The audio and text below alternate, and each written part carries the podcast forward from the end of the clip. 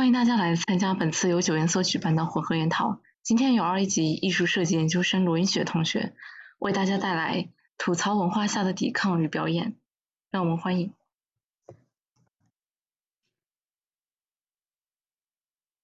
Hello，大家好，非常开心能给大家分享我的这个题目：吐槽文化下的抵抗与表演。呃，首先。我是通过以下四个方面来给大家进行介绍。首先是吐槽文化的一个兴起，第二个是它风格的创建，第三个是关于它的抵抗与表演，第四个是关于呃简单的一些总结和反思。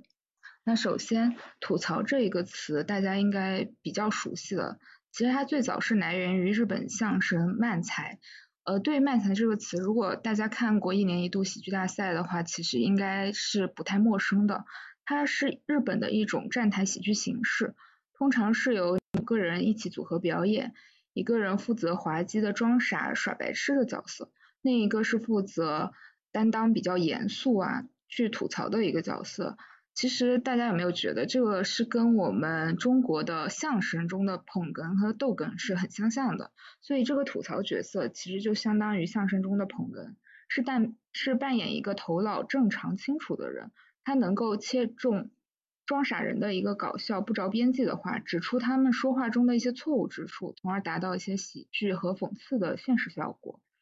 那么从个人的舞台到普罗大众，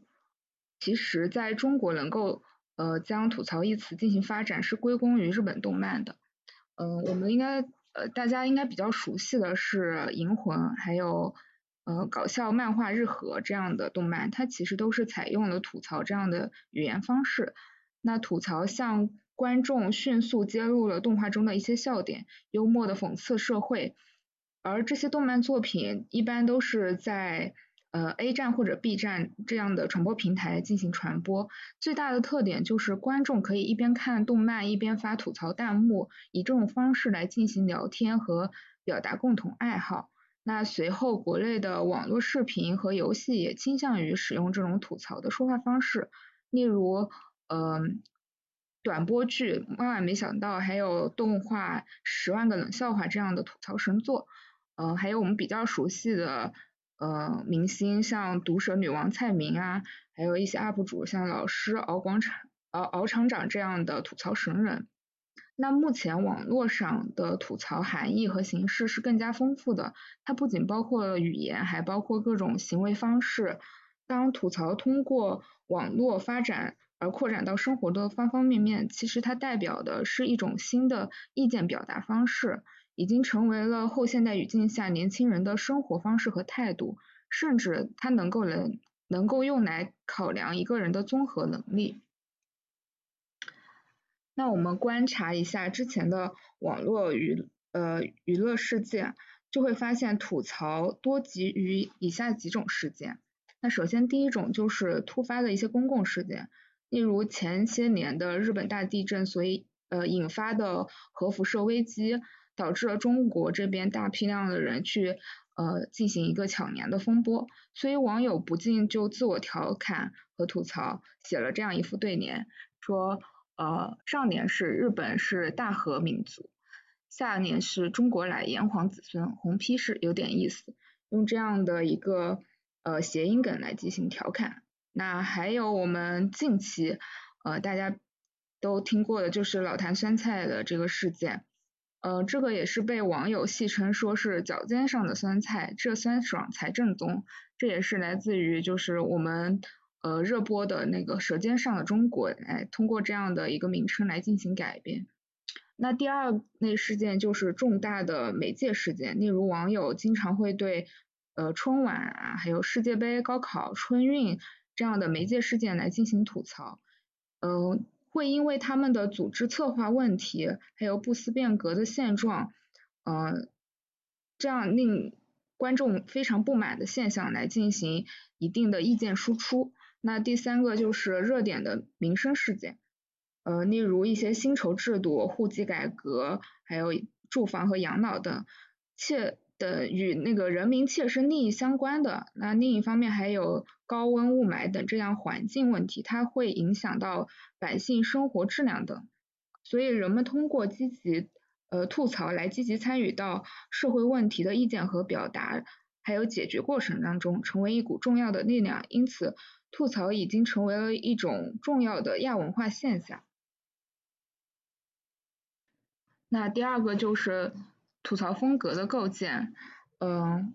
首先我们要了解什么是风格。嗯，比较学术一点的解释呢是，呃，由建立抵抗亚文化的伯明翰学派他们所表达的，就是说，他们认为风格是亚文化群体的图腾，图腾是一个部落的崇拜与信仰，通过膜拜独特的风格图腾，亚文化能够从中获得颠覆主流和传统的力量，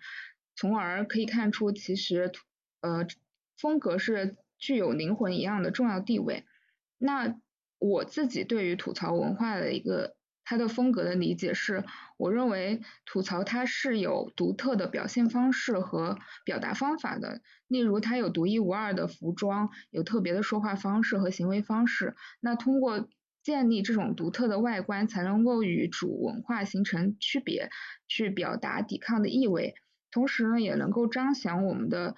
风采，尽情的进行表演。所以说，风格其实就像表演的资本一样，它可以定位自己，也可以吸引他人的目光。吐槽正是因为不同于正常和传统的表达，去颠覆了语序、混乱的符号组合、幽默幽默的叙事和一针见血的点评，才能够缔造出独特的风格，从而引起网友的注意，最后广而传播。那以下也是总结了关于吐槽风格的一个话语特点。那首先就是，呃，语言上面必须要通俗易懂，呃，语句尽量简短，口语化和情绪化的表达。例如我们比较常见的说不给力啊，还有呃我勒个去啊这样的话，其实它是表情色彩十分强烈，表达很有气势的这样的吐槽语句。它是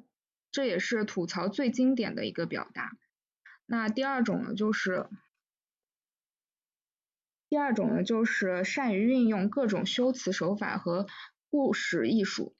嗯，至于修辞手法，这里给大家举两个例，一个是呃运用了反讽的修辞手法。嗯，我们比较常见的，之前也是引起了很大的热度，就是杨笠所说的，呃，男生为什么明明看起来那么普通，却可以那么自信？其实这个。呃，梗后面它还是有一个后续的，就是说他自己说的一个段子，就是呃，如果说未来她被自己的丈夫家暴了，那所有人都不会来心疼她，呃，他们还会问，那你丈夫为什么会家暴你啊？然后她就回答说，呃，因为我的丈夫问我，你为什么选我做你的老公啊？你喜欢我什么呀？然后杨丽回答他说，我喜欢你的自信。所以我们会发现，自信其实。它从原本的褒义词变成了一种贬义词，用这种通常美好快乐的词语和语调去表达一种与其相反的现实情境和心情。那第二种修辞手法就是夸张，比如说，呃，之前网友去吐槽高温，说买一张凉席一睡上去就变成了电热毯，路上遇上陌生人相视一笑就变成了熟人，带小狗出去遛趟弯就变成了热狗。所以是通过对呃现状的一个过度解读，去描述一种现状的悲惨，去表达内心的不满。那最后一种就是通过讲故事的手法，这边也是呃为大家举了一个例子，就是关于之前呃文章出轨，然后呃文章出轨姚笛的这个事件，所以网上人也是专门编了一个段子来对其进行调侃，就是说马伊琍其实。马伊琍是文章的老婆嘛，就原配老婆，所以说马伊琍非常难过，她去拜访了一位禅师，那到达了寺庙时天色已晚，马伊琍只能与同行的人一起在庙下庙庙里住下，而晚上蚊子很多，她很晚才睡着。那第二天，马伊琍恍然大悟，对禅师说：“禅师，你故意让蚊子咬我肉体来减轻我心灵的苦，呃，心灵的痛苦吗？”而禅师摇了摇头说：“不，我只想告诉你，没有蚊帐，你一样能睡得着。”所以我们会发现这个故事，它其中的呃，就是用蚊帐与文章这样的一个谐音当做关键词，包括这样的故事情节是能够迅速吸引大家的眼球进入这样的情境的。那剧情的反转也会给人一种意料之外又在情理之中的一种契合感，具有非常强的讽刺意味。那第三个特点就是，嗯，吐槽通常会戏仿和恶搞一些经典或流行的文本。呃，之前郭美美事件也是在网络上疯狂流传，所以呃，网友专门为他们为郭美美写了一个郭郭美美传，它是采用了史记这样的呃语言方式去编写郭美美关于她炫富、还有身份造假、赌博、贩卖毒品这样的热点事件。其实我们知道，传记一般是记录比较传奇或者伟大的人物的一生，去传递他们人生的正能量，但是这种。用这种方式去吐槽和反讽郭美美的劣迹事件，也是表达了网友对其极大不极大的不满和抵制。呃，另一个例子就是，呃，之前网友吐槽国足，说国足不是病，踢起来真要命。还有吐槽高温的天气，用电视购物的流行台词说不要九九八，不要九十八，就连九块八都不需要，现在蒸桑拿不要钱。其实这些都是来自于民间流行的语录，大众文化和吐槽文化是相辅相成的一种关系，两者都可以相互成为创作的养料，并且以此创作的语言会更加熟悉亲近的感觉，读起来也更加朗朗上口，更有利于传播。那最后一个特点呢，就是。吐槽通常会随意的拼贴图片和文字，并且善于利用视觉传呃视觉媒体。这边呃上也是为大家写了一个之前吐槽北雾霾的段子，就是说北京的新北京精神是什么？是厚德载物、自强不息、埋头苦干、再创辉煌。那这里的呃厚德载物的物啊，还有自强不息的息啊，埋头苦干的埋。再创辉煌的辉煌都是使用了谐音的字，去拼入了几个新的词语，把原本正能量的北京精神改成了现在的北京现实。就和我们做设计一样，其实吐槽能够得到大家的传播和认可，是需要一定的创意和想法的。那进现代社会也是进入了视觉时代，是需要图片和画面，甚至声音去刺激大家的眼球。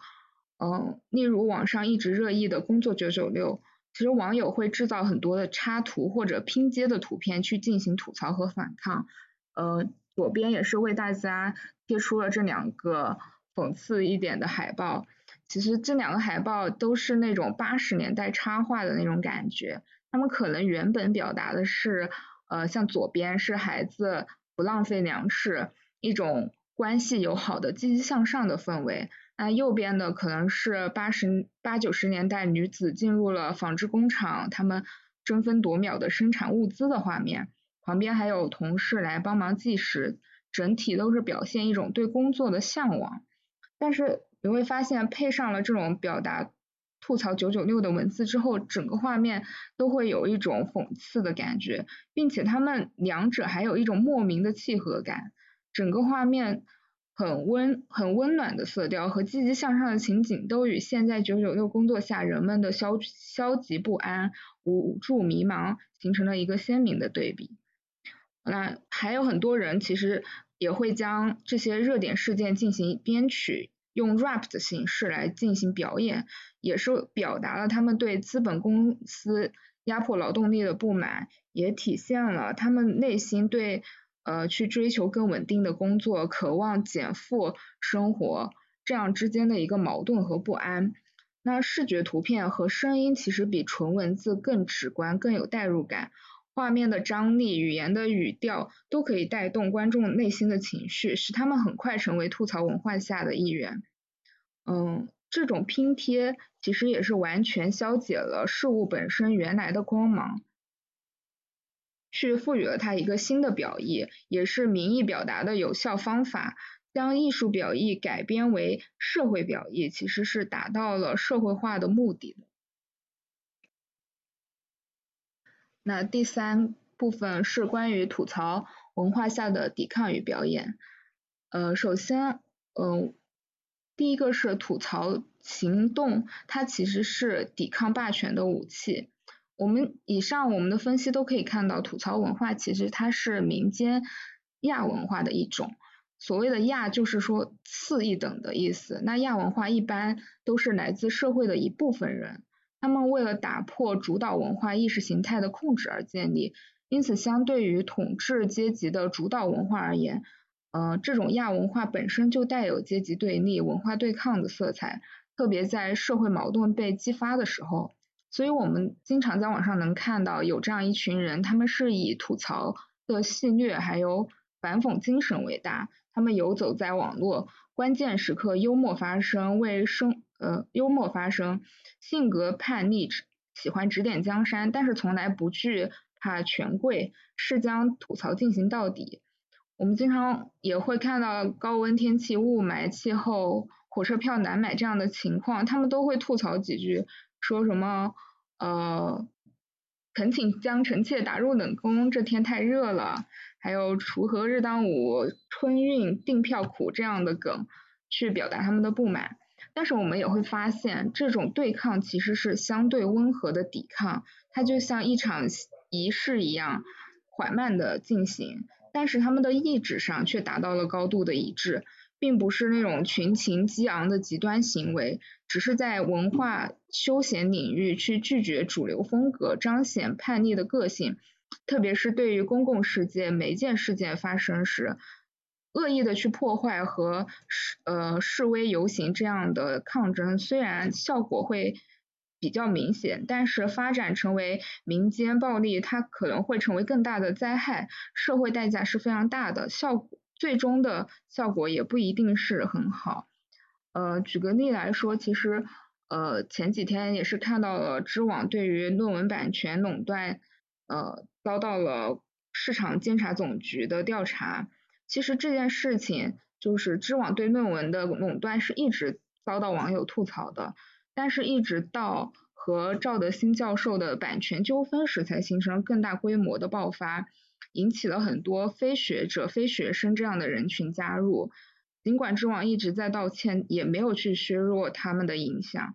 同时还引起了市场监察总局的高度重重视。但是，其实在这之前，有很多黑客都尝试黑掉黑网，呃，黑掉知网。那我们是想，如果说整个反抗群体都支持这种极端行为，并且付诸行动行动的话，其实最终，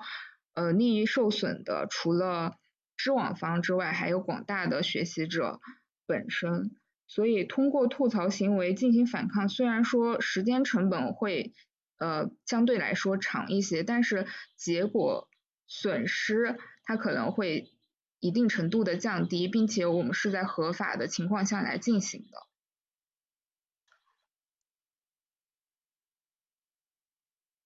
那第二点就是吐槽会建立。社会认同和亚文化群体，在媒介发达的现代社会，其实给我们提供了很多很多的表达渠道。嗯，吐槽的抵抗既能发泄不满的情绪，也能委婉的表达自己的观点，防止语言暴力和责任的呃追究，因此受到了网友的普遍欢迎。网友在吐槽过程中，自动就会结成阶级联盟，共同去抵抗上层，去。反对他们在金钱和权力上的侵占，质疑他们没有尽力做好呃治理社会的责任，声讨他们占用了文化资源却不思创新这样的问题。那另一方面，当下社会是一个百花百花齐放、思想自由的时代，因此成年呃年轻人他们的认同感其实是相对比较匮乏的，他们希望能够建立志趣相同的一群人。从这个群体中来获取自我，那团体的风格其实是呃吸引其他人的重要要素。他将认同这种风格的人集合起来，共同去抵抗他们觉得压抑的统治霸权和思想牵制。那最后就是在这种吐槽的抵抗中，会形成缓解压力的新途径。当下年轻人其实呃学习生活。还有工作的压力相对来说还是比较大的，所以使他们压抑很久之后，就会变得格外的反对权威，正统还有崇高，他们会急转到民间非主流世俗之中，所以网络上有大批量的无厘头、恶搞、流行语这样的结构文化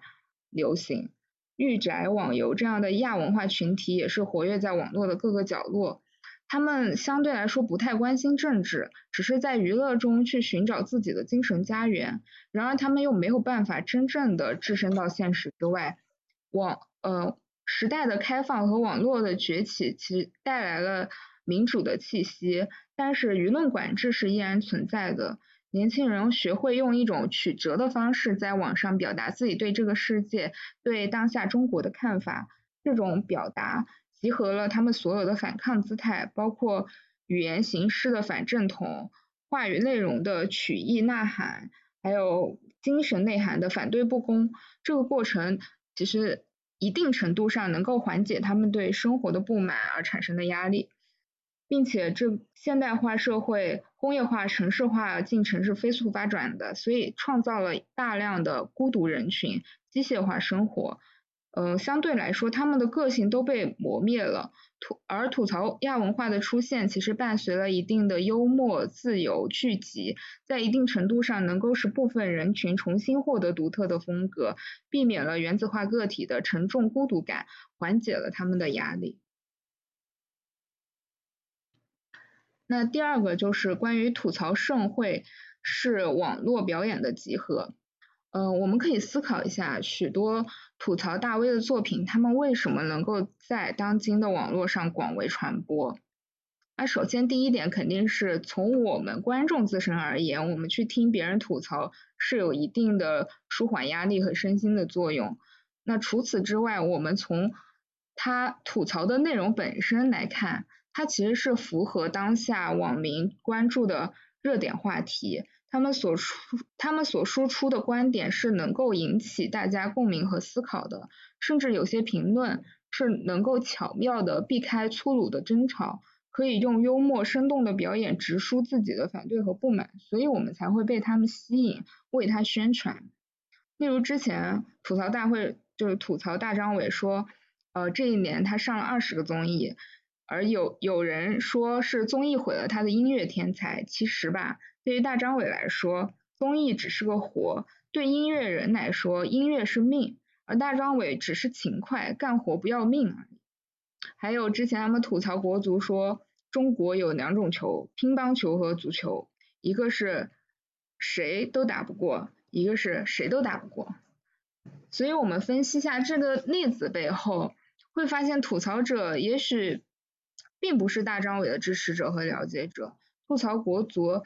他可能可吐槽国足的人，他可能根本就没看过几场足球比赛，但是他们抓住了观众的一个关注点和心理。网络媒介快速发展的背景下，每个人都乐于当吐槽的观众和演员，发泄情绪，笑看生活，努力的使自己的表演备受关注。嗯，之前有一个上了热搜，并且也是被证实的消息，说吐槽大会这个节目它是有提词器的。呃，嘉宾吐槽只是表演，而台下观众视而不见。所以，对于吐槽嘉宾来说，他们唯一的任务就是复述，并且加上一些肢体动作表演出来。然后我看了之前参加节目的一个嘉宾叫宋方金，他的一个呃视频是关于呃揭露这些幕后的花呃幕后的一些安排的。其实宋方金他本身就是一个编剧。嗯，他公开说过这些内幕，说到他曾经和吐槽大会的导演商量过，他自己是不是可以去写这个演讲稿，因为他本身就是做编写文字这样的工作的，但是他被导演拒绝了，因为导演认为脱口秀文本就应该交给专业的脱口秀编剧来写，而以嘉宾身份来的宋方金，他本质上只是这个舞台的演员。那宋方金自己也表示过，吐槽大会其实本质上并不是一个脱口秀，而是一个表演性质的综艺节目。所以，一个被观众瞩目并且有众多限制下的官方节目尚且如此，更不用说网络吐槽了。那它本身就是一场具有独具风格的表演，并且有微博、论坛、贴吧这样的呃互动功能加持。他人的第一时间关注和反馈，怎么能不让表演者兴奋呢？嗯，这里也是给大家举了一个例子。呃，也是我自己关注的一个 UP 主，是 B 站的三代路人这个账号，他吐槽了很多流量明星的影视作品，并且有一系列的视频，就是给这些明星发布一些他自己的奖项，就有点像奥斯卡的那种，就是呃山寨版的那种奖项，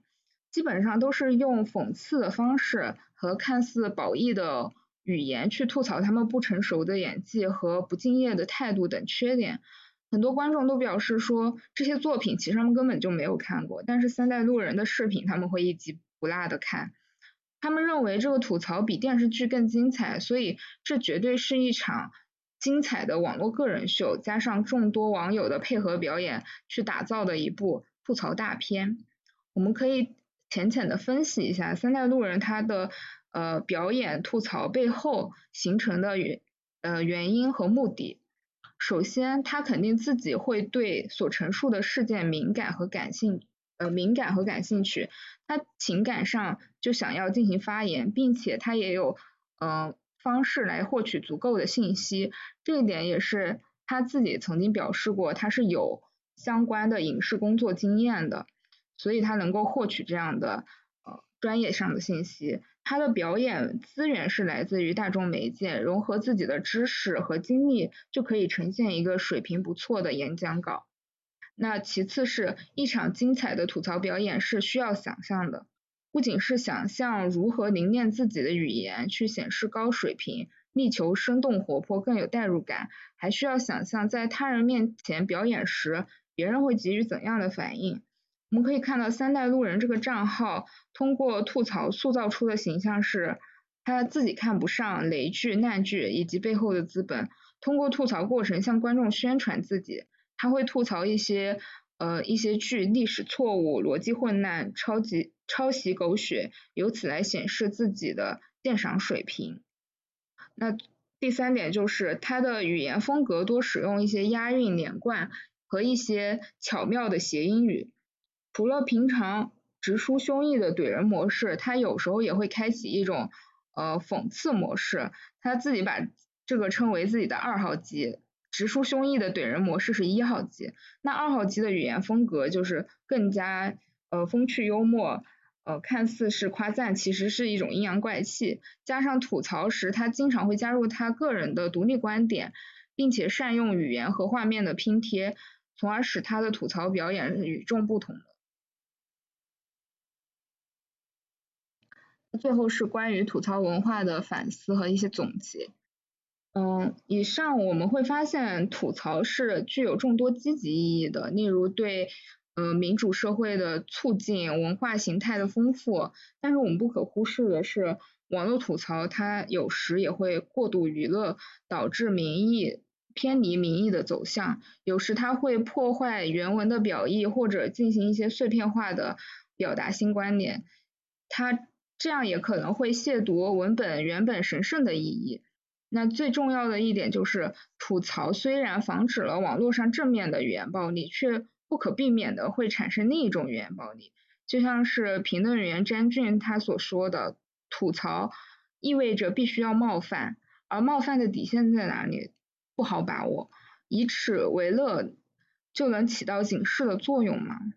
所以，当我们了解吐槽文化背后的抵抗性质和表演，呃，抵抗本质和表演性质之后，我们会认识到，吐槽本来就是一一时的民间疯狂表达，就像是狂欢节一样，它粗俗却真实，娱乐而具有反抗，破坏力小，但是过度表达会达到杀人诛心的地步，就像是一把双刃剑。如果我们可以适度且巧妙的去运用它，生活的压力和不满可能会产生奇妙的化学反应。如果我们不加规制，它必定会伤人重伤己。那以上就是我关于吐槽文化的一些分享，非常感谢大家的倾听，谢谢。感谢大家参加本次混合研讨。这里插播一个预告，下周同一时间，周三十二点半。将由万华宇同学为大家带来《废话文学真的浪费时间吗》。好，本次混合研讨到此结束。